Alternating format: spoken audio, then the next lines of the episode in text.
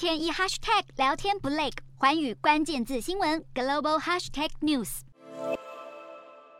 出席泰国曼谷 APEC 峰会的日本首相岸田文雄与中国国家主席习近平，当地时间十七日晚间在镜头前握手致意，寒暄问候，随后率领两国官员展开睽违近三年的日中领袖面对面会谈。尽管一开始两国领袖都表示期盼两国交流逐步恢复正常，但是接下来将近四十分钟的会谈却充斥着不少针锋相对的议题。岸田首先向习近平表达对台海情势以及中国公务船屡屡侵入钓鱼台列屿周边海域的关切，并再度重申台海和平稳定的重要性，呼吁中国克制在南海的军事扩张行径。人权议题方面，安田更是直言不讳，直接指明中国政府对新疆维吾尔族人权侵害以及对香港民主人士的打压，都已成为国际社会一大忧虑。对谈后半段，两人将话题带到北韩导弹威胁与乌俄战争两大严峻的地缘政治挑战。中方没有公布习近平对于台海、新疆等尖锐议题的回应，不过却不断琢磨习近平祝贺日中建交迈入第五十周年，呼吁两国应该客观理性看待彼此发展，加强各领域合作。